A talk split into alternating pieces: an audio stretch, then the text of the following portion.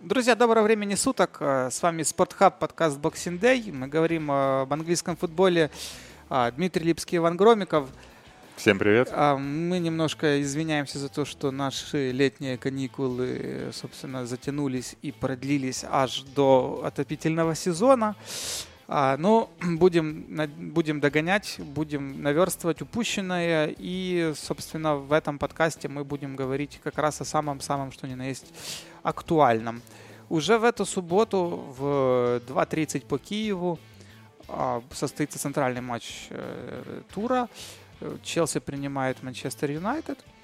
А, мне кажется, на сегодня, ну, во всяком случае, на данный момент, на, на октябрь месяц обе команды решают пока что разные задачи э, на сезон. Или ну, это, наверное, или, пока или, задач никаких нет, просто... Э, или так несправедливо еще говорить. Ну, скажем так, что Челси играет... Как минимум в отношении давай так, ну, ладно. Ну, скажем так, Челси думает о том, что как развивать свою игру на данном этапе, а Манчестер Юнайтед скорее думает о том, как прийти в какой-то порядок. Насчет цели сложно пока сказать. Достаточно. Ну, в принципе... Достаточно рано еще. Ну, наверное, даже если, скажем так, Челси там чемпионской гонки э, там, или, или сойдет с нее, или там не, просто не выиграет титул, то вряд ли можно будет сказать, что это неудачный сезон, и цели они на сезон не выполнили. Ну, если останутся ну, в четверке, то, конечно... Конечно, да, ну, безусловно, если там и дальше про продолжат демонстрировать эту игру. А, собственно, касательно самого матча. Касательно самого матча, а, ну, Челси наверняка, что это вряд ли можно назвать игру на три результата. Все-таки, мне кажется, Челси однозначный фаворит, с учетом того, что они играют дома. Да, и более того, помимо всех проблем, Юнайтед у Челси превосходная статистика домашних матчей с Манчестер Юнайтед. Там, по-моему, 9 побед в 10 последних матчах домашних. Помню, что последние победы также сухие были. Была даже победа 4-0 пару лет назад. Ну, то есть у Челси в этом плане хорошее, хорошее преимущество, я думаю, не случайно. Ну, а если говорить о нынешней форме команд, то здесь все более чем очевидно. Можно, конечно, там спорить о том, насколько сильные были соперники у Челси. Там, ну, плюс. Челси не играет еще в Лиге Чемпионов. Да, можно об этом говорить, но, наверное, мы, мы в этих оценках, в прогнозах больше отталкиваемся от формы Манчестер Юнайтед и от того, что... Ну да, вот матч с Ньюкаслом показал, что команда может реагировать на какие-то удары. Э, то есть она не безнадежна, еще есть какое-то там... Самодостоинство. Да, но есть какой-то контакт между тренером и футболистами. То есть может повлиять на игры, и футболисты готовы откликнуться на это. Но сам факт, то, что эти удары Манчестер Юнайтед в каждой встрече пропускает, и то, что команда очень слабо играет в обороне, что нам много позволяет создавать соперникам. В той же игре с Ньюкаслом, конечно, там много изменил переход Погба вот на эту позицию центрального защитника, плеймейкера. И Матич тоже Либеро. отошел глубже, да. Понятно, что и Ньюкасл сел во втором тайме, это тоже помогало. Но, естественно, с соперником уровня Челси такие эксперименты вряд ли пройдут, потому что... Но, с другой стороны, знаешь, Манчестер, мне кажется, сейчас и проще играть вторым номером, потому что, ну, вот э, тот же самый матч с Ньюкаслом, им тяжело, ну, да и не только с Ньюкаслом, в принципе, им по сезону тяжело вот играть от, с позиции силы, ну, как-то слишком примитивная их игра в таких моментах. Да, вот по-разному бывает. Мне кажется, от соперников здесь с тем же Уотфордом, вот они же первый тайм выиграли, играли с позиции силы, больше владели ну, мячом, вот, кстати, создавали. да, с Уотфор, вот, вот, да, с Уотфордом первый тайм ну, мне кажется, от соперника тоже очень многое зависит, а проблемы Юнайтед начинаются именно а, вот на, на их собственной половине поля. Они слишком много ошибок допускают, слишком много пространства оставляют. То есть они играют немножко недисциплинированно. Ну, я думаю, мы вправе рассчитывать, ну, вернее, да, в принципе, я думаю, что и на этот матч, э, вот то, что Мourinho пришел в конце с, э, к этому треугольнику в центре э, ну, это кризисное решение. Это, это конечно, да, вот с Филоини конечно, место... Будут, да, они не будут начинать так матч с Челси. Почему?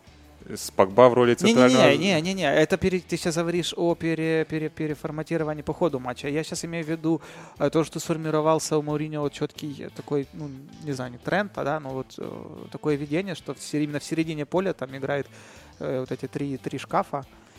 Это... Э, и тот же купленный Фред, он сейчас, э, ну, опять-таки, в, в моментах, которые требуют, ну, скажем так, каких-то решений, да, вот в кризисных ситуациях, а того же Фреда наигрывать сейчас довольно болезненно. Ну да, потому что это рискованно, к нему нет особого доверия, непонятно, что именно он может предложить команде. И опять-таки в матче с Челси, думаю, мы опять увидим Филаини.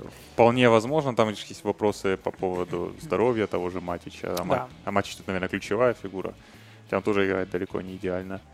Э, я думаю, что зависит от этого. Плюс есть Андре Рера, я не знаю, он здоров. Если он здоров, тоже, тоже возможно его участие, тем более, что у него есть успешный опыт э, матча именно с Челси. Помню, когда он закрывал Эдена Азара индивидуально. Ну, Андре Рера какой вот для меня именно персона Андера Эррера в Манчестере, она какая-то самая ну, его пребывание мне не совсем понятным кажется. Я не в том плане, что он плохой игрок, просто настолько какое-то непоследовательное задействие его.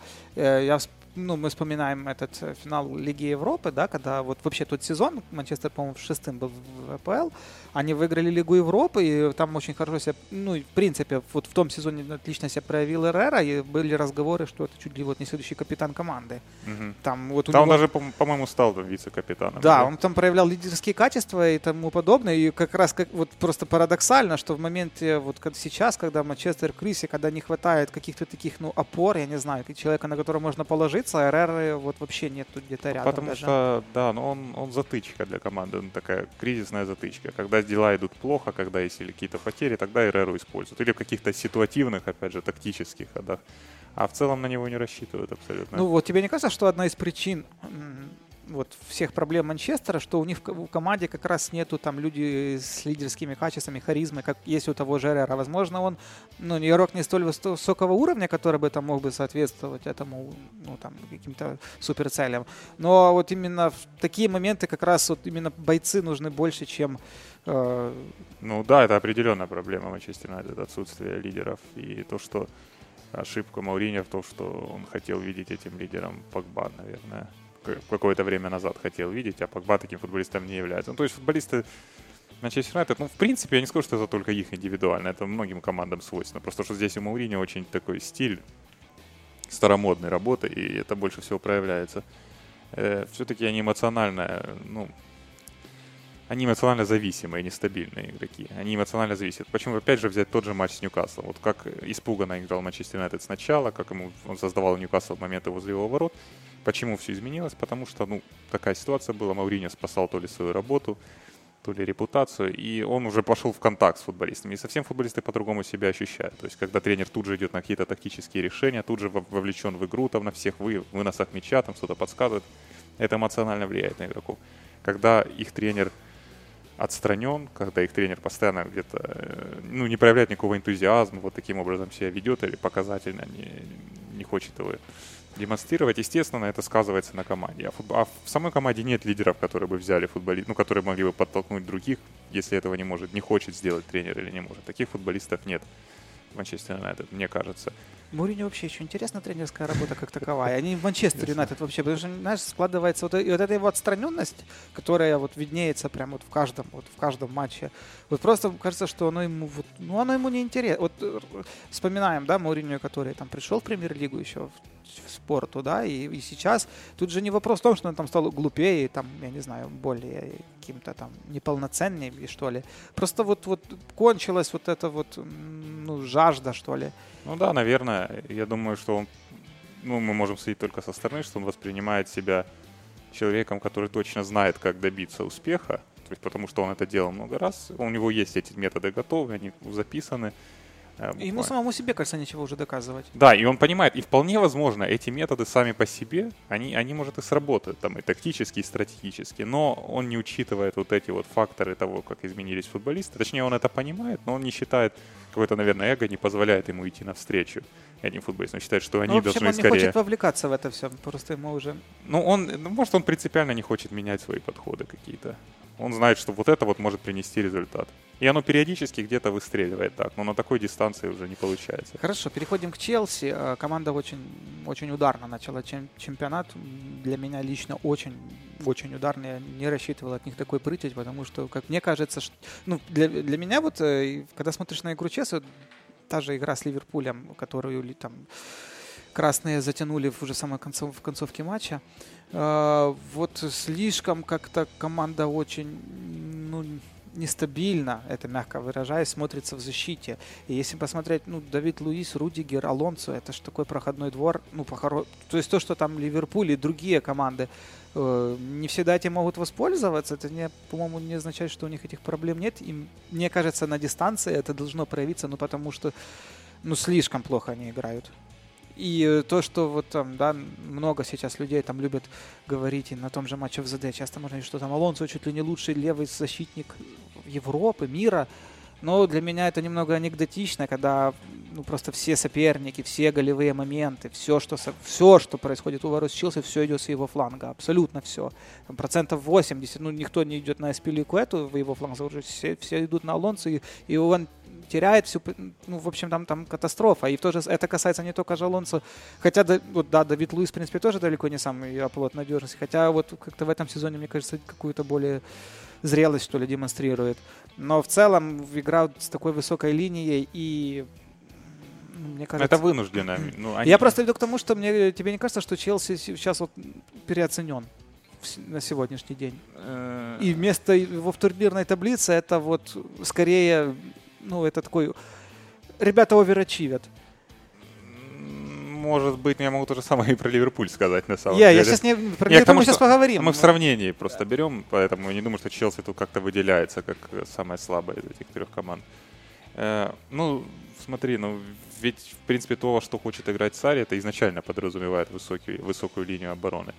Какие мы там видели примеры этого успешных команд? Ну, понятно, что мы вспоминаем все Барселону, Гвардиолы, тех времен. Можно вспомнить Манчестер Сити предыдущего сезона. Вот, вот например, Манчестер Сити. Э, ну, не при... Возьмем историю Манчестер Сити, первый сезон Гвардиолы. То есть, почему для меня вот э, мне кажется, аномальный, да, такой скачок Челси, потому что вот такая перестройка, она, мне кажется, должна быть более болезненной. Она и П... будет, я думаю, более болезненной. Вот, я, допустим, я вот ожидал... я к этому и подвожу. Да, я ожидал большего от Ливерпуля в этих матчах с Челси. Я думал, что Ливерпуль создаст больше проблем за счет прессинга именно обороне Челси но этого не произошло. Но обязательно такие команды найдутся в ближайшее время, я думаю, уже. Может, это даже будет не обязательно и топ-команды. Безусловно, ну, уровень защитников, понятно, что в защите э, Челси нет какого-то очевидного лидера. Ну, с это, наверное, я вот... Ну, просто, да, я согласен, что вот на вот... Ну, может, Кэхилл был бы им, если бы он играл. Тем, да, и плюс еще и у них вратарь такой еще неопытный, не обстрельный. Э, вот если брать чисто как защитник, Кэхилл, допустим, сильнее их остальных, всех остальных, как защитник непосредственно. Но, не, но эти качества не в приоритете для Сари, потому что в первую очередь в приоритете это ну, умение отдавать передачи, ну, быть вовлечен в игру, начинать атаки и скоростями. То есть то, чего нет у Кейхилла, к примеру. Поэтому играют другие футболисты. Поэтому он будет отталкиваться от этого. Я думаю, что основа как бы оборонительная основа надежности Челси, она все-таки будет строиться вот от командной работы, от того, как команда будет после потери мяча быстро его выигрывать назад. То есть задача в том, чтобы не позволять соперникам вообще создавать много моментов и не э, оставлять защитников вот в таких вот ситуациях. А, вот, и мы сейчас вот, ну, у меня просто вот аналогии идут с Ман-Сити Пепа первого сезона, у меня, ну, потому что мне не... Ну, есть еще там, кто у нас еще философию устроил? Такую. Ну, Брэндон Роджерс еще там, ладно. Ну, хотя, в принципе, ну, суть, суть та же, потому что э, много вот и Ман-Сити, и там у Ливерпуля того же, и всего этого Челси, да, и, и у игроков, которые играют сзади, ну, они не совсем склонны к тому, чтобы выигрывать борьбу. Они, тут вот посмотри. И это, это для них... Вот Жерар Пике, он сильный защитник? Ну, на самом деле нет. Ну, ну я, я, пон, я понял, о чем ты, я понял, к чему ты. И, тем не менее, он столько лет, можно сказать, лидер обороны Барселоны, ну или воспринимается таким, ну, по крайней мере, основной футболист все эти годы. Потому что, ну, команда оборона той же Барселоны, она строится от других вещей. Она строится от того, чтобы не допускать вообще этих ситуаций, когда защитники оказывают, когда им приходится играть один в один с кем-то, и вот в таких или позиционные ошибки допускать. Вот я думаю, к этому стремится и Челси. Но это не значит, конечно, что им не нужны защитники более высокого уровня, по крайней мере, один-два. Видим, как на Ливерпуль повлияло появление одного, одного хорошего центрального защитника, как оно изменило игру даже тех футболистов, которые рядом с ним действуют. Я думаю, что Челси все равно будет в эту сторону смотреть. Хорошо, давай перейдем. Но на этом этапе я с тобой согласен. Тут ситуация напоминает то, что было Гвардиолы в первый сезон Манчестер Сити, когда они начали, там вообще у них 10 побед подряд да, было да, во всех да, турнирах, а потом раз они проиграли Тоттенхэм, и причем Тоттенхэм их так погонял хорошо, там мог разгром быть. И, в, и вот совсем по-другому потом уже сезон складывался. Для них уже эти проблемы стали более очевидными. Я думаю, что с Челси приблизительно то же самое может произойти в ближайшее. Не уверен, что в матче с Манчестер Юнайтед, хотя всякое бывает. Ну вот, давай перейдем еще уже непосредственно к игре. А что именно может, что именно, собственно, в чем лежат шансы Манчестера в, этой, в, этой, в этом матче? А, ну, в первую очередь им нужно подойти к игре в нормальном эмоциональном состоянии. Это, мне кажется, сейчас даже сложнее. Сложнее. Там ситуация такая, что Маурини могут дисквалифицировать. Я не знаю, они подали апелляцию или нет. То есть он может пропускать этот матч именно на стадионе. Не знаю, это хорошо или плохо, хорошо или плохо для его команды. Но подойти в нормальном эмоциональном состоянии, э, очевидно, что Манчестер будет играть вторым номером. Не знаю, там, насколько это будет автобус или полуавтобус. Он будет играть вторым номером, соответственно, ну, допускать не допускать лишних ошибок в обороне. В этом на этот расчет Манчестер Юнайтед и надеяться уже на контратаки. В первую очередь дисциплина. Дисциплина это то, чего им не хватает. Конечно, Челси, тем более с Азаром в нынешней форме, э, я думаю, что может забить и больше, чем Ньюкасл. Ну, по поводу еще, вот, кстати, Азара. Э, наверное, сейчас с отрывом лучший игрок АПЛ, да? Ну, на этом этапе, конечно, да. На первые два месяца. Первые как-то слишком, ну, слишком Пока нет мощно. Дебрюйна, не играл Дебрюйна. Э, у него, может, и конкуренции такой нет. Салах не забивает так много. Погба неплох. Кейн, ну Кейн, да, Кейн играет, ну, нормально на своем уровне, просто у него немножко позиция на поле изменилась. Азар, да. А, значит, идем дальше. Следующая тема у нас Ливерпуль и его невзрачный э, отрезок последних четырех матчей, по-моему. Да, четыре матча четыре без матча, побед. да? Четыре, кома- четыре матча без побед. И, мне кажется, в каждые четырех матчей нем- все-таки отдельная тема. Их, мне кажется, они не совсем связаны между собой, хотя, хотя, ну, первый матч это был э, кубковый с Челси, где, ну, вроде как команда отдала игру, вроде и играли неплохо, но как-то И вот, Челси играл лучше. Ну, не, не Ну, временами, ну, ну, он временами. больше инициативой владел. Ну, в первом тайме, возможно. тайме точно. Во втором индивидуальный класс, конечно, Зара сделал ну, Ну колоссальную вот, разницу. э, смотрите, взять все четыре матча, Да, я согласен, что это разные истории, но если честно, то ни в одной из этих игр Ливерпуль, ну, больше, ну, он не был лучше соперника ни в одном из этих матчей. Безусловно. Ну, кон- Вот это показатель. Не было, да, не было, не было ни одного матча, где можно даже сказать, не повезло. Да, то есть весит ничья, но не повезло. Да. Или там были... Ну а, вот, кстати, кубковый матч с Челси был ближе всего к этому. ну, на каком-то отрезке Ливерпуль был лучше, да. И Э, то, вот. что Азар индивидуальный мяч такой забил. С другой стороны, с другой стороны, э, опять-таки, матч Челси в чемпионате, который закончился то ничейным, ну, нельзя сказать, что команда Юргена сыграла плохо. Она не сыграла Они плохо. стабильно создавали моменты. Она не сыграла плохо. Стабильно создавали моменты, ну, видим, что где-то класса не хватило, где-то где еще чего. Хотя Челси, как бы, ну, хотя Челси тоже были моменты, надо признать. И Ну, Я к тому, что просто Ливерпуль не был лучше. Мы привыкли, что если большие матчи, то Ливерпуль наверняка играл лучше своего соперника. Ну, не всегда, но очень часто. А вот в этих четырех матчах этого... Ну вот первые наши два человека, это как отдельная история, а вторые последние матчи с Наполи и э, с Наполи и Мансити это вообще Ну, с Наполи худший, наверное, был матч. Ну с Ливерпуля. Наполи вот э, я не мог понять вообще какой... Команда вообще не, не туда приехала не, побеж... не за победой. В том составе, в котором они вышли, они вышли, по сути, в основном составе, там же было видно, что они отбывают номер, чтобы беречь себя вот при Ну, это довольно Ман-Сити. странно. Зачем тогда использовать основной Вот состав? тебе не кажется, что здесь вот такая ловушка имени Брэндона Роджерса, когда выпустите резерв на, вот, на Сан-Паоло, знаешь, это немножко как бы не камильфо было, потому что бы, ну вот, сказали бы, ребята, вот вы что, мы тут, блин, ну, то есть можно бы тут как бы такой цунгсван. Это вот да, то есть мы можем вернуться к тому, что ну, это была не перепалка, когда Юрген отреагировал там на слова Гарри Невилла, после которую он написал в колонке еще в начале сезона, что Да-да-да, помню. Ливерпулю, возможно, лучше там пожертвовать Лига чемпионов в какой-то степени, чтобы побороться за победу в чемпионате, потому что это их лучший шанс выиграть чемпионат, и Юргену это передали, так, ну, это как-то воспринял, конечно, как какой-то упрек. И он сказал, что а каким образом можно вообще жертвовать, это что мне, молодежь выпускать и это. Но тем не менее мы видим, что молодежь он не выпускает показательно. Ну не то, что даже молодежь, не нужно Ну вот, молодежь а выпускать. ближайший резерв он не Да, выпускает. Да, там в ближайшем резерве футболисты высокого уровня. То есть это не нужно молодежь выпускать. Выпускает вроде бы оптимальный состав, при этом команда играет так, как будто она экономит силы. Это сложно понять. Это- и, и в итоге, как бы, экономя сил, они выходят на Мантите и просто мертвые. Они на Они- Ман-Сити вышли как обычно. Ну, они вышли. Не, они сыграли первые там минут Они 15. надеялись, как обычно, вот это с шоком взять Да. Манчестер Сити, а потом уже началась более прагматичная игра, потом уже Ливерпуль не хотел подставляться лишний раз, Ну, ну и сил было меньше. Там, вот, я просто иду к тому, что когда там матч уже зашел где-то к минуте 60-70, уже, ну, для меня, так, человек, который симпатизирует Ливерпулю, вот у меня первая мысль, что матч быстрее закончился, потому что все, команда просто, зак- ну, ну, не было ни рывков, не было ничего, не было, ни, они не могли связать это похоже было, да, на, пере- это было похоже на матч э, с Тоттенхэмом, по-моему, в прошлом сезоне домашний Ливерпуль. Когда Ливерпуль тоже начал лучше, а во втором тайме Тоттенхэм уже по полной гонял Ну, там хотя бы Ливерпуль. счет, потому что там хотя бы от счета играли. Они Да. хотя бы вели в счете, это еще можно было оправдать вот, вот этим. и тем более они опять-таки, когда Тоттенхэм сравнял Ливерпуль, опять быстро забил, опять быстро, то есть там еще, знаешь, в логике э, Но мне кажется, что на этом... а здесь я с тобой согласен, мне кажется, что ну, вот на этом отрезке, не то чтобы это определяющий отрезок или что-то показывает, но тут был достаточно много было такого мисс-менеджмента кадрового от Клопа. Вот, и хотя надо признать, что помимо этих четырех матчей Ливерпуля в целом календарь вот этого последних там месяц, двух месяцев был очень строгий. И там победы там над ПСЖ, над... Э, ну, ПСЖ это совсем другая команда играла. Ну, как и с Тоттенхэмом, там, условно, когда побеждали да. на Вембле.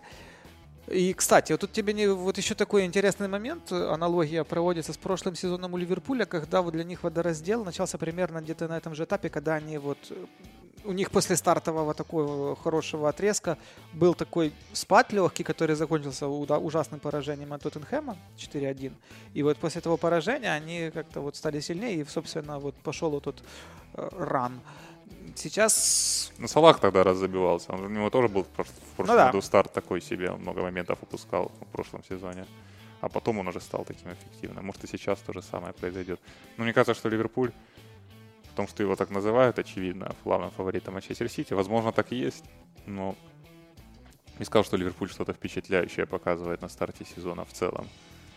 То есть большинство этих побед, они были, ну, мне вообще кажется, что в этом сезоне оборона стала главным достоинством Ливерпуля. Это то, что он может забить, а потом спокойно, ну, достаточно пассивно, ну, без вот этого вот... Э, Куража. Да, спокойно сохранять преимущество в этом матче. Даже не позволять много моментов возле своих ворот создавать. Но это же даже э, вот была статистика в отношении прессинга Ливерпуля в этом сезоне. Он стал гораздо более умеренным. И э, если раньше... Он не то, что более умеренный, он... Да, Ливерпуль там в середине таблицы идет где-то почти. Это да, 8 и там, место. там вот это была статистика, что вот в я не помню, какой какой-то барьер точных передач соперника. Вот э, в этом сезоне соперники Ливерпуля, по-моему, 80, 80 процент. Я вот не помню. В общем, к этой отметке в этом сезоне в соперники Ливерпуля уже прибрали столько, сколько за весь прошлый сезон Ливерпуль позволил вот, вот это, к этой отметке приблизиться. То есть, как бы, ну, оно и видно, что команда, в принципе, не так высоко прессингует и э, уже более Возможно, команда Нажим... немножко изменила вот, свой, ну, свой подход. Э, Клоп изменил свой подход немножко. Нажимают уже ровно тогда, когда, собственно, в этом есть э, необходимость. Да, или не нажимают, как было вот э, в матче с Манчестер Сити, где все-таки был расчет повторить то же самое, что было в Лиге Чемпионов вот весной. Мощный старт, а потом игра вторым номером уже. Ну, а, видимо, старт получился более-менее. Но старт забить... отличный получился. Да, но забить не удалось, да, да. да. А потом, чтобы продолжать, уже и сил не было, наверное. Ну и, и расчет какой-то еще включился. Отсюда, вот э, сразу же сюда идут вопросы к новым к новичкам. Если и Каллиса, но проблем ну, разговора вообще нет, потому что, ну, действительно, вот они с Ван Дайком сейчас главные лица. Ну, с Лестером, конечно, но ну, это с Лестером, урок, да, может, да, это, это, это такая пощечина такая, или такой подзатыльник, правильно даже сказать. Вот, но в целом, если посмотреть, опять-таки, на Фабиньо, на Кита, они пока что, ну, очевидно, их очевидно берегут, и здесь, скорее всего, история примерно вот та же, что была и с Окслайдом, которого тоже там купили, конечно, на флажке, он предсезонку не проходил, но стабильно играть он начал уже вообще ближе к зиме, ближе к Рождеству. Да. Здесь, возможно, то же самое, но не насколько оправданно так тратить деньги на и вот подводить людей к, в пику формы, вот аж вписывать их даже не к пику ну, ты формы, видишь, вписывать. Хотят как можно больше, чтобы футболистов было, мало ли, может кто-то потом тот же Хендерсон будет в плохой форме во второй части сезона. Плюс, вот как с Оксли, там ситуация была, что он набрал форму, стал одним из ключевых футболистов, то получил тяжелую травму и на год выбыл. То есть мне кажется, что просто клуб хочет, чтобы у него было как можно больше опций. Чтобы хватало на весь сезон, на все турниры. И, ну и быть просто готовым к тому, что кто-то может травмироваться. Ну, я про, подвожу к тому, что вот опять-таки был вот этот отрезок, да, где мы видели, что команда каждые три дня играла, и в конечном итоге команде не хватило сил просто. Да. А, замен... а, по... а сменить он уже не смог, потому что ну, он не доверяет на этом уровне даже не то, что Фабини, он Шакири даже не доверяет. Хотя Шакири, по-моему, ну, все, что, все шансы, которые он все использует, вот разве что с Челси тогда не забил в субойной позиции. Ну, по-моему, каждый его выход это, это всегда какое-то обострение. И на фоне того же Салаха, ну, видим, не доверяет, он терпит, Салаха терпит то, что он там ничего у него не получается. А, Я согласен с тобой. И поэтому как бы расчет на то, что вот мы сейчас купим игроков, сделаем глубину, игроки есть, а глубины получается нет. Ну, Тут такая да, парадоксальная если, ситуация. На скамейке либо, есть игроки, а да, либо нет, все равно некого. Либо, не, ну да, не та степень доверия к этим футболистам новым. Это можно тренера. отнести к Юргену минус? Но это сейчас может выглядеть минусом. Мы не знаем, как Фабини или Кита заработают зимой. Понимаешь, если они потом заиграют в зимой или заиграют весной, на, ну, на топ-уровне мы будем говорить о том, что он великолепно подвел этих футболистов. Просто к тому моменту, может, уже Манчестер Сити отрыв будет вот, в таблице. Вот. Вполне возможно. Я просто сейчас, наверное, говорить еще некорректно, поскольку Ливерпуль как бы делит первое место. Да. Сейчас это не сильно вот больно бьет по команде. Да, но я поэтому я говорю, что в целом увиденное вот на этом отрезке меня все-таки склоняет к тому, что Манчестер Сити сохранит свое чемпионство, увиденное от Ливерпуля на этом отрезке. Со старта сезона, не то что в этих четырех матчах, со старта сезона просто Ливерпуль, но он не впечатляет. У него были хорошие матчи, но у него не было впечатляющих матчей, и игры как раз с сильными соперниками, они для Ливерпуля не очень хорошо удались. Хотя раньше Ливерпуль в этом плане, наоборот, специализировался. Мне кажется, что, ну, может быть, есть такая ситуация, когда клуб пытается уже слишком много факторов учесть, слишком слишком скрупулезно, да, слишком, слишком педантично. Слишком педантично. Он уже пытается где-то команду придержать, где-то, потому что раньше ведь какая была проблема, что там команда побежала, она потратила много сил и потом начала терять очки с кем-то средним или слабым. Сейчас он пытается, по-моему, все очень сильно просчитать. Возможно, ну, это такой Рафа Стайл чем-то вот времен Ливерпуля, как-то такое ну, отдает. Ну, конечно. Клоп же, понятно, что он улыбается, шутит и обнимает всех, всех вокруг, но он же тоже понимает, что он три года работает в Ливерпуле, и они до сих пор не выиграли ничего. При всех, ну, как бы при всем, при том похвалах. Ну, что растет? Да, что при всем при этом он же понимает, что что-то, наверное, нужно изменить, потому что самое высокое место в чемпионате было четвертое в Ливерпуле. То есть, наверное, какой-то стратегический подход нужно изменить, помимо всего прочего. И мне кажется, что он может тут немножко отредактировать. Оверсинк. А. Да, все эти вопросы. Но многое зависит, конечно, от конкурента. Мы, мы не знаем, как, как Манчестер Сити, Челси, Арсенал. Не, ну шутки шутками. Арсенал, э, мы еще, я думаю, в следующих подкастах об Арсенале поговорим, потому что там есть, там есть о чем поговорить. А в Ливерпуль, мне кажется, вот Ливерпуль э, впервые за долгие годы вот эту паузу на сборных, она, мне кажется, вот, наконец-то могла пойти команде на пользу, потому что, мне кажется, они ждали этого перерыва как, как, как манны небесной. Посмотрим. Я бы сказал, посмотрим в игре с Хаддерсфилдом, но это вот. настолько сильный соперник, что я не думаю, что будет показательным игра С Хаддерсфилдом команда играет в субботу в 19.30 на выезде. Вот. А, идем дальше. Теперь поговорим о команде, которая, вот, в отличие от Ливерпуля, наоборот, похоже, деградирует и очень такими семимильными шагами. И хотя эта деградация, по-моему, читалась в отношении Ньюкасла. Команда набрала 2 очка после 8 туров. Ни одной победы. А... Но Рафа сказал, что 100%, что мы останемся в премьер-лиге. Ох. Ну, если честно, в этом у меня тоже сомнений нет почти никаких. Ну, вот э, тут еще надо отдать, э, при всем, конечно, при э, таком бедственном положении Ньюкасла, им, конечно, на старте очень сильно с календарем не повезло. Они, по-моему, со всеми топами сыграли, вот у них только мимо Ливерпуля они прошли. Пятью, да, из шести. И как-то это тоже, мне кажется... Но они всем проиграли, да, Да, они всем проиграли, да, ну, как обычно. Вот, как и в прошлом сезоне команда выходила играть вот от, от того, чтобы меньше пропустить, да, Там очень похожие были матчи вот, с Челси, с Арсеналом, с Манчестер Сити. Они очень похожи по содержанию даже были. А, полностью. Вот, кстати, по поводу Рафы, да, вот мы сейчас говорили о Мауриньо, я тебе задавал вопрос, что э, не закончился ли Мауриньо, не надоело ли ему. Вот, э, мне кажется, у Рафы про, прямо противоположная ситуация, когда все плохо, но вот он как-то работу свою, он какое-то вот тренерское свое предназначение, он как-то это вот, вот он еще любит эту профессию, mm, что она я... ему, что она и позволяет Ньюкаслу еще на что-то рассчитывать. Я думаю, он любит свою профессию, но я думаю, что профессию имею в виду не как тренера Ньюкасла, она ему Тренера в принципе. Как тренер в принципе, да. Я думаю, да, он такой фанатичный человек достаточно в этом, наверное, более фанатичный, чем Маурини, но я думаю, что к Бенитусу тоже есть определенный вопрос. Нельзя сказать, что он работает идеально в Ньюкасле. Все-таки эта стратегия в большинстве матчей, как бы она, она тоже лишает Ньюкасла каких-то очков до 100%. Просто с тем же Арсеналом, учитывая оборону Арсенала, Ньюкасл мог бы играть решительнее, а не ждать до конца, пока пропустит один мяч.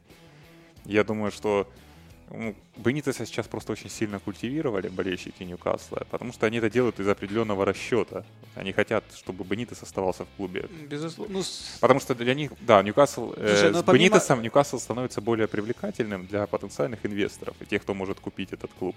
То есть для них это вот как им нужно все делать для того, чтобы Раф ощущал себя любимым. Хотя там были уже, были случаи на каких-то матчах после какой-то замены, не помню, недавно кто-то удел уже на Сент-Джеймс Парк какой-то оборонительной замены слишком. То есть это такая взаимовыгодная у них э, в борьбе с Эшли и в надежде получить новых инвесторов. Вот. Э, и это помогает культивировать Рафу, даже несмотря на то, что какие-то тренерские ошибки он все равно допускает. Но я уверен, что был бы это другой тренер, даже если в прошлом сезоне не заняли 10 место, был бы сейчас Пардио тренером Ньюкасла. Был При том же календаре, не то, что он, может быть, не был бы уволен, но точно постоянно мы слышали свист Джеймс Парк с требованием убраться главного тренера, даже если бы он был противником Эшли. А в случае с Бенитесом, они, для них это как э, актив ну для вот, клуба. Э, знаешь, вспоминаю ситуацию, когда вот сезон они вылетали с Маклареном, да, вот там все рассыпалось. Было видно, что Макларен уже как бы там, ну тоже ему... Это было интересно, потому что как раз в том году, в том сезоне Майк Эшли потратил нормально денег. Да. На вот, редкость. Да, и но тогда все... И, э, вот мне кажется, возможно, им тогда и не хватило какой-то э, Понимаешь, просто когда там болельщики нагнетают в такую ситуацию, оно же как бы на команде тоже сказывается. И по сути это провальный старт Ньюкасла в этом сезоне, он, он вот эти вот настроения, которые были летом, они же очевидно передались команде.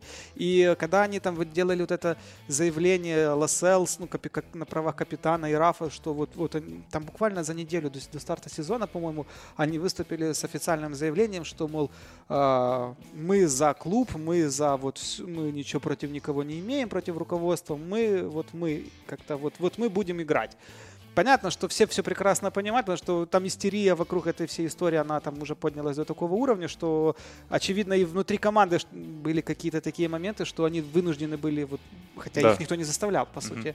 То есть, очевидно, это тоже сказывается, и мы видим, ну, хоть опять-таки, в матче с Кардифом, да, там в начале сезона, там не забили пенальти на последней минуте.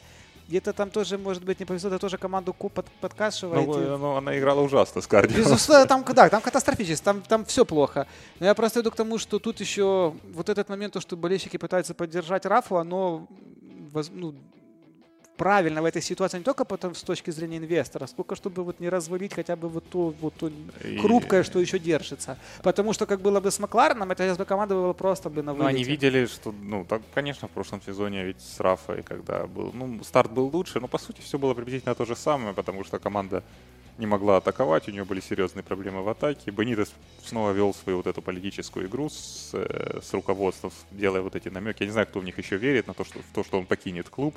Вот, э, все такое. И команда тоже так спарковала автобусы в матчах с топ, с топ-командами. И там была серия сумасшедшая, ну как сумасшедшая, сейчас они уже близки к ней. По-моему, в девяти матчах Ньюкасл не побеждал прошлой осенью. И то же самое, что мы все видели потом, что как потом изменилась ситуация, и поэтому Бенитесу просто степень доверия высокая. Я думаю, что почти никто не сомневается в том, что Бенитес исправит эту ситуацию по ходу нынешнего сезона. Но здесь, мне кажется, еще важно, чтобы игроки сами в это верили, потому что вот... Вот мы не знаем, насколько... Э, это вот самый сложный момент, я говорю, потому, вот ты говоришь сейчас там, вот как бы было, был бы это Пардию, или там как это было с Маклареном, э, чтобы команда сама внутри, коллектив не посыпался и не было вот, вот это интересный, вот, вот это интересный вопрос, потому что в каком эмоциональном состоянии находится коллектив. Потому что мы это смотрим со стороны, и нам кажется, что раз было то же самое в прошлом сезоне, Бенитес все исправил, значит это повторится. Но мы не знаем, возможно, изменилось отношение игроков. Возможно, второй раз им проходить через это уже как-то менее приятно. Возможно, у них есть тоже какие-то вопросы к тренеру и к его каким-то тактическим решениям. Вот это мы не знаем. Какая там динамика отношений между Бенитесом и командой. Ну, я подозреваю, что нормальная. Ну, то есть достаточная для того, чтобы Ньюкасл начал побеждать. Тем более в этом туре он играет с Брайтоном дома. Я думаю, лучше, ну, лучше возможности никогда, нет. Да для того, чтобы что Брайтон на выезде не побеждает в принципе никогда. Вообще, Это... есть какие-то перспективы того, что Эшли продаст клуб?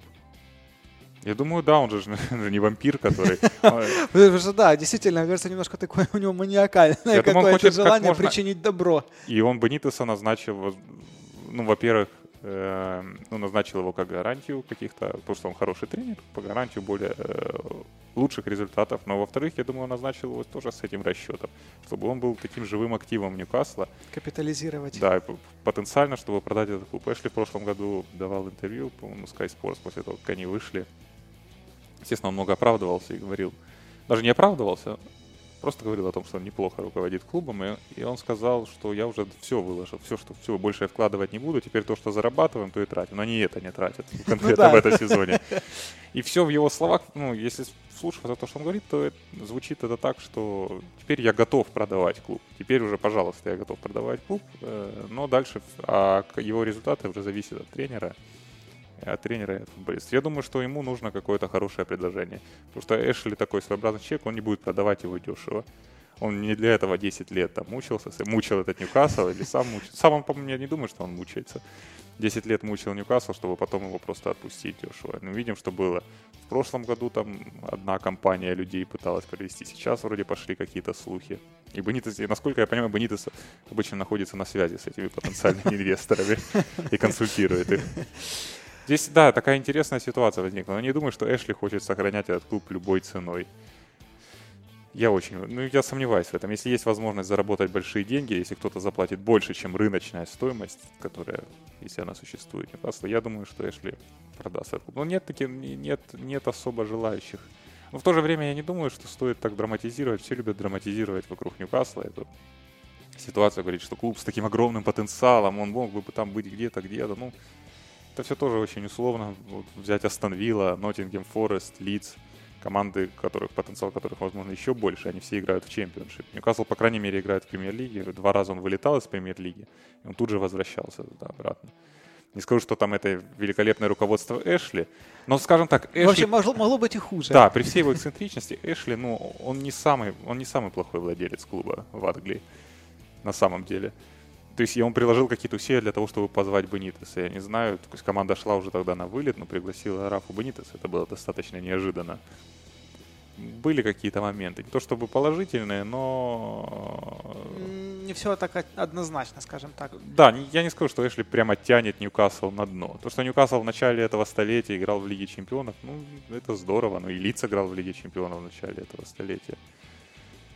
Поэтому да, не все так однозначно, но определенно можно сказать, ну, что Бенитес, тут, понимаешь, руководство... еще такой момент, что э, Эшли ведь пришел в Ньюкасл как раз на заре вот этой вот, э, как эта вся махина значит, поехала, понимаешь, АПЛ вот эта большая.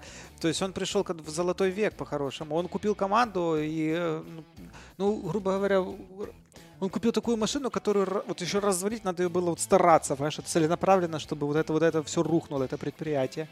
То есть его еще и потопить не так, знаешь, не, не так он, сложно. Он, он просто плохо, он плохо управляет клубом достаточно. Он плохо, плохо назначает. Он, какие-то решения получаются более удачные, какие-то менее удачные. Но в целом он управляет достаточно плохо. Ну, это, знаешь, у меня такая вот аналогия, как вот Игорь Суркис, условно говоря. Знаешь, то есть есть Но только без любви. Да, только без любви. То есть э, тоже какие-то решения есть, но просто угробить там вот до уровня, я не знаю чего, просто сложно, потому что это там киевская Динамо, а здесь... Я понимаю, что в прошлый раз ему, возможно, повезло, когда у него был Крис Хьютон, который их вернул и сразу в премьер-лигу ему, может, повезло, что Хьютон такой. Это не значит, что это гениальный менеджмент а. Эшли указал на Хьютона. Э, ну, и очень интересно, недавно вышла новая автобиография Кевина Кигана, и там он как раз много рассказывал о том периоде с Эшли работы. Ну, то есть он Эшли вообще не переносит на дух. Даже Киган пришел после Лордайса. Это тоже было, кстати, популистическое решение, чтобы поднять дух болельщиков, уволить Лордайса и назначить Кигана. И там были, ну, тоже очень забавно. Он рассказывал об организации клуба, о том, как там структура, ну, ну, насколько она была вообще не, не организована, о том, как они пытались подписать Швайнштайгера. Да, и там а, они просто делали какие-то формальные запросы по Киеву, ну, то есть, чтобы формально мы выполнили свои условия. Они делали формальные запросы по топ-игрокам каким-то или по каким-то сильным футболистам, которых якобы Киган хотел или даже не хотел. А ему позвонил, по-моему, Румениги и сказал, что они нам твои эти чуваки предложили нам 3 миллиона, по-моему, или это за Швейнтайгера. Мы отказали, они сказали, ну ладно, и все. Работа ведется. Идем дальше. Следующая и последняя тема нашего подкаста – это новички, которые пополнили премьер-лигу в этом сезоне. А, один из этих новичков, Кардиф, вот, по-моему, сейчас главный фаворит на вылет – ну да, я думаю, вариантов. наравне с Хаддерсфилдом. Да, наравне с Хаддерсфилдом самые такие, ну, очень тяжелые команды. Вот даже, даже... Ну, им тяжело играть. Да, им, они мучаются с мячом, действительно. А, Кардив, начнем, собственно, с Кардифа. Худшая разница мячей в лиге. Меньше всех очков в лиге. А все очень плохо. И, в принципе, даже если посмотреть на состав, состав даже не, не располагает. Конечно, они в прошлом сезоне не потратили ни копейки, чтобы выйти в премьер-лигу. Вышли, там Ворнак собрал этих футболистов. ну, футболистов, которые считались, может быть, средними или выше среднего по уровню чемпионшипа, и сделал из команды претендентов на вылет ну, команду премьер-лиги. Это просто так, чтобы посвятить там э, президентам в ложе в его вот этих заправленных, заправленной а, джерси в брюках. Я так понимаю, вот это единственная смысловая нагрузка нахождения Кардифа в премьер-лиге. Это тоже интересный вопрос, потому что э, Винсент Тан, наверное, за эти годы немножко изменил свое отношение к клубу. Понятно, что тогда, когда они вышли в первый раз, он был таким популистичным. Ну, он, конечно, и остался популистом, но ведь тогда они пытались спастись. Он же назначал Олегуна э, Сольскера. Да, да, да, сейчас да. смешно вспоминать, но он был три. И тогда я даже помню статьи, а может ли он стать преемником Фергюсона в один день, то есть в английской прессе. Сейчас, конечно, я думаю, покраснеют те, кто доставали, писали эти статьи, если они откроют. То есть были какие-то амбиции тогда, и они пытались подписывать футболистов. То тогда, по-моему, Колкер да, стал да, футболистом Кардифа, ну, за, за солидные по тем временам деньги. То сейчас, потом за, за следующие годы, конечно, немножко изменилось отношение Тана, и он не стал, не вкладывал особых денег, и он пошел, наоборот, навстречу традициям, потому что они вернули синие цвета, убрали этих драконов с футболок непонятных малазийских. То есть вернулись к традициям, и я думаю, для него стало неожиданностью то, что Ворнок сразу поднял команду в премьер-лигу буквально. Команда выросла быстрее клуба. Да, и я не знаю, как он будет реагировать на неудачи Самого же Ворнака. Да, да? команды премьер-лиги. Понятно, что у Ворнака вся, вся карьера такая. То есть он творит чудеса, выводит команды в премьер-лиги, но на этом уровне команды вообще не могут играть, его увольняют по ходу сезона. Но здесь... Иногда чуть лучше, иногда но чуть... здесь нету решения правильно. Тут не может быть какого-то успешного решения. А здесь, Кон... здесь и команда слишком слабая, мне кажется, просто по подбору Просто Ворнак, мне кажется, даже и не, его и обвинить-то не в чем. И, собственно, ну поменяешь ты Ворнака на кого-нибудь. Она, во-первых, еще возьмется за такую работу. Не, ну деньги. Ну деньги, что? да. Ну, ну какой Все смысл говорят, это? Все же говорят, почему бы Нитес там терпит это? Ну, какая у него зарплата, да, это что же нужно обращать внимание, у него очень хорошая зарплата. И также я думаю, что, конечно, не, найдется кому возглавить Кардив, но я думаю, что резких движений Тан делать не будет. Э, понятно, что в его глазах очень можно быстро пройти путь от героя, которого он так э, превозносит, как было с Малки Макаем, к примеру, а потом он уже нанимает детективов для того, чтобы вы этот Э, выяснить, какие у тебя скелеты в шкафу. Но я думаю, с Ворнаком такого не будет. Какое-то время он еще поработает. Ну, естественно, если команда не будет выигрывать в 15 матчах. Ну да, где-то какие-то должны быть грани. Кстати, вот в этом, э, в этом туре Кардив принимает Фулхэм, еще одного новичка э, премьер-лиги. Ну, на лучшая возможность для обеих команд победить. Да, да кстати, вот Фулхэм такое противоречивое впечатление, потому что вроде как оставляет потому что вроде как ну, импонирует. Во всяком случае, как-то и веселая игра, вот эти новые игроки, на которых потратили кучу денег, вроде как... Э, ну вот это вот зачем? Я, я думаю, зачем это делать? Ну, вышла команда в премьер-лигу тратить 100 миллионов на усиление состава команды, которая реально, ну, неплохая, она играющая команда с поставленной игрой. Зачем покупать еще футболиста да, на 100 миллионов? как-то вот они пере, пере, как-то переш, сделали шаг ну, лишний перестарались шаг. Да, перестарались немножко. А теперь нужно интегрировать этих футболистов в команду. Это же тоже какая-то ну вот, ну, да, и видно, что там Митрович там как влитой просто. Ну, Митрович, да, Митрович по подаче, он, он, всех да. растолкал. Да, да, и в принципе, ну, он такой, вообще...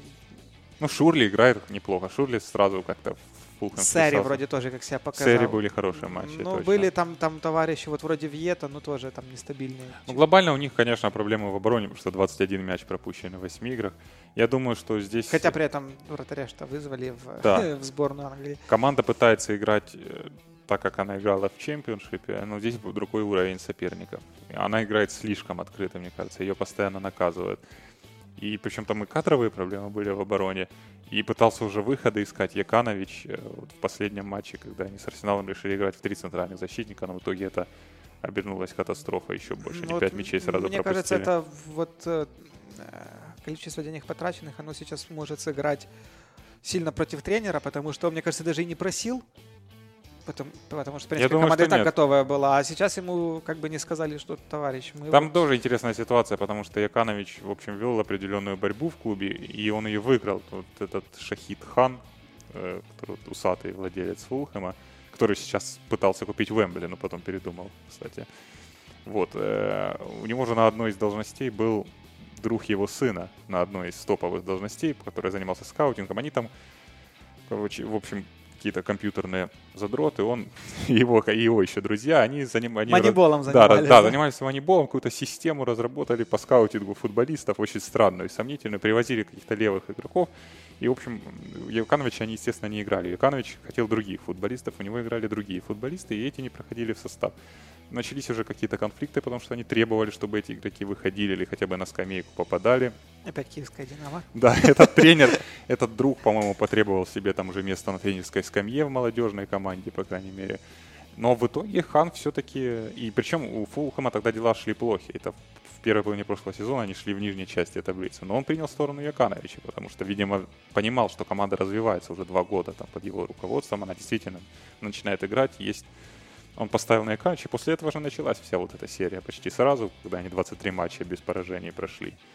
То есть он поддерживал Юкановича. Это говорит о том, что он высоко его котирует. И я думаю, что это дает Юкановичу чуть больше э, времени, несмотря на результаты. Думаю, ему дадут возможность. Ну, в принципе, Фулхэм не выглядит безнадежно. Фулхэм выглядит... Э, команда не мучается на поле. Вот она, вот... конечно, она не будет мучиться. Ее просто наказывают, опять же, соперники более высокого уровня. Наказывают ее именно, ее оборону. Это неподготовленность скорости выше, игроки более высокого класса. Ну, э, давай так. И я думаю, мы сойдемся во мнении, что Фулхэм не претендент. И, наверное, даже не вылетит. О, Или ну, вот тут я нюансы? не знаю. Все может быть. Все может быть. Потому что, как ты правильно сказал, что, скорее всего, Юканович не хотел такого большого количества игроков. Тут, тут, тут, мне кажется, еще вопрос доверия. Возможно, эм, вот мне кажется, команда будет не показывать тех результатов, как бы, которые хотело бы руководство, но резкая смена тренера, она может вообще все разрушить. Может. В том-то и дело, что это команда тренерская, несмотря даже на обилие новичков. Она реально тренерская, он работает там уже несколько лет. 2015, наверное, конца года. И по, по нынешним меркам это большой срок. И менять тренера, который несколько сезонов строил команду в чемпионшипе, прежде чем она выйдет, например, который привил ей этот стиль, сделал ее такой привлекательной, это тоже рубить так, мне кажется, это слишком рискованно. А, и третьей командой, которая самая успешная среди всех, которая пополнила премьер-лигу, Волверхэмптон. А, собственно, Волки единственная, да, пока что команда. Ну, за 8 туров, которая отобрала очки у Ман-Сити и сыграла в очень такой уверенный футбол на Олд Траффорд. Сегодня, ну, после вот на, на волне этого хайпа можно было прочесть кучу там статей о том, что вот дайте Вулверхэмптону еще эту пару, пару топчиков, и там вообще это будет команда чуть ли не топ-4. Ну, ну, это уже, конечно, слишком. Да, ну вот, вот, вот, э, и в, ну, вот это, знаешь, португальское засилие как, поначалу казалось каким-то цирковым, я не знаю, каким-то вот э, шапито, наш переезжа, бродячий цирк, а тем не менее мы видим, что вот все очень довольно правильно, как-то последовательно, и несмотря вот на паспорта, команда абсолютно выглядит как единое целое, и не придерешься. Ну да, она и в прошлом сезоне выглядела как единое целое. Я думаю, превзошла ожидания. Вулверхэмптон и до этого тратил деньги. Ну, просто что тогда, когда там зашел Мендеш э, со своей клиентурой, оно казалось чем-то таким, ну, как проходной двор какой-то, знаешь, что тут мы будем сейчас обкатывать вот товарищей одного агента. А оказалось, что это не просто там для обкатки, а тут ну, возможно... реально, реально люди в футбол играют. Ну, возможно, они действительно э, с Нуну подошли к этому вопросу серьезно. Они брали не просто футболистов для обкатки, они брали тех, кто готов, там был психологический и определенный уровень имел, чтобы сразу заиграть в команде. Ну и очень, очень быстро Вулверхэмптон в прошлом сезоне э, пришел к этой схеме игры с тремя защитниками. Очень быстро он заиграл, в принципе, и не сбавлял оборотов практически на протяжении всего сезона. И в таком же эмоциональном состоянии команда подошла и к этому году. При том, что там первый поединок с Эрдоном был достаточно, ну, не очень удачный потому что они не воспользовались преимуществом для того, чтобы выиграть. Было видно, что команда много, пасу, много контролирует мяч, но мало при этом созидает, то есть немножко скорости ей не хватает. Ну, мне так, у меня такое ощущение, ну, ну тогда сказал после первой игры, что это нормально, нужно учиться на новом уровне. Казалось бы, такие общие слова, но мне кажется, что Вулверхэмптон действительно учится практически с, каждым, с каждой встречи. Они проиграли только один матч, во втором туре Лестеру. И это был тот матч, который они вполне могли выиграть. Там столько моментов было возле ворот Лестера. А после... Да, ой, там, там не по делу, конечно, они проиграли совсем. Да, и это единственное поражение, потому что они играли уже с Сити, с Юнайтед. И э, вот что отличает именно игру Wolves, они ведь на самом деле, вот сколько бы ими там не восхищались, они не очень результативны. Они 9 мячей забили только в 8 матчах. Но то, что они контролируют матч игры, Они за счет контроля мяча, да, во многом. Ну, они... центр поля, Невеш, э, Маутиньо сейчас, вообще, ну, наверное, я бы, не знаю, в топ-5 можно их поставить по вот именно как, как, как пара. Ну да, да, наверное. Центр А- Они, да, они контролируют матчи, то есть они психологически готовы контролировать, и просто за счет технического мастерства и сыгранности они контролируют. И они, в принципе, они, мне кажется, в чем-то отображают Нуну его образ в последние годы, вот эту вот огромную бороду. Вот, Нуну даже когда разговаривает, у Ну, него он шафутинский. Да, э, у, него, у него такое, ну, такое философское отношение, очень такое спокойное к, этой, к жизни. Такое, он выглядит таким, еще это борода, естественно. у него абсолютно никакой злости нет. Все, по сути, так мягко говорит в каждом интервью. Вот Вулверхэмптон именно такой командой Рита, но команда, которая просто спокойна, очень сильная, уверена в том, что она делает в каждом матче. И поэтому она именно эти игры и контролирует. И она очень мало пропускает. Вообще, это э, сейчас, наверное, трудно судить, поскольку это первый сезон премьер-лиги, да, и, возможно, с высокой долей вероятности там в летом следующего года там команду начнут покуп, там раскуп, ну не, раскупать, но там покупать того же там Нев- Невиш, навер- наверняка будет одним из. Ну, мы про Желанно. Невиша в основном говорим. Да, я просто веду к тому, что, думаю, что из- кто-то Вилли Боли купит.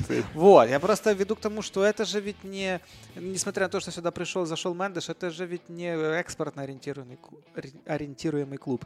Вот знаешь, в европейском баскетболе вот очень есть, похоже, много таких историй, когда, например, создаются агентами прям клубы, целые клубы, и там вот они обкатывают там молодых талантливых игроков, там потом их куда-то там впаривают, и так, ну, это, эта машинка работает.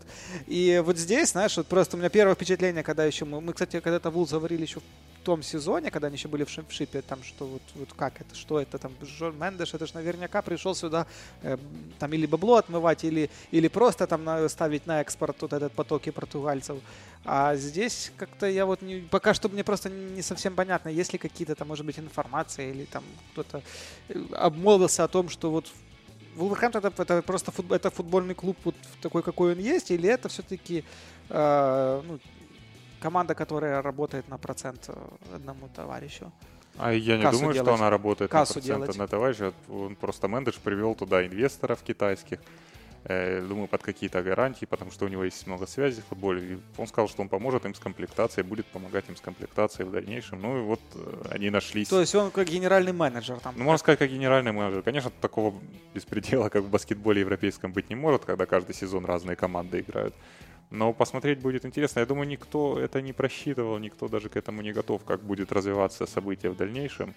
Естественно, какими-то футболистами могут заинтересоваться. А будут ли они менять тренера там, в случае каких-то неудач? Там, может, не сейчас, через год. Как, как это все вообще будет происходить, развитие этой команды? Я не думаю, что даже у Мендеша есть какой-то четкий план.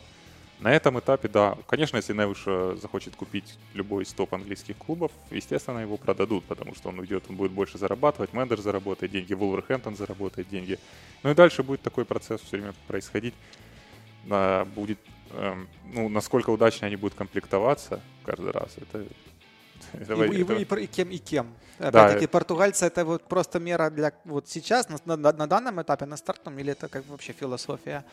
Нет, я не думаю, что это, Португальцы это ради принципиально, но понятно, что у Мендеша большая часть клиентов португальцы, а даже если они не его клиенты, то он влияет на клубы, за которые они выступают. То есть здесь ему проще договориться. И Мендеш, э, ну, ну, конечно, удобнее работать с португальцами в первую очередь. Хотя вот, э, кстати, по поводу э, португальцев, мы же помним, что летом хотели купить Александра Зинченко.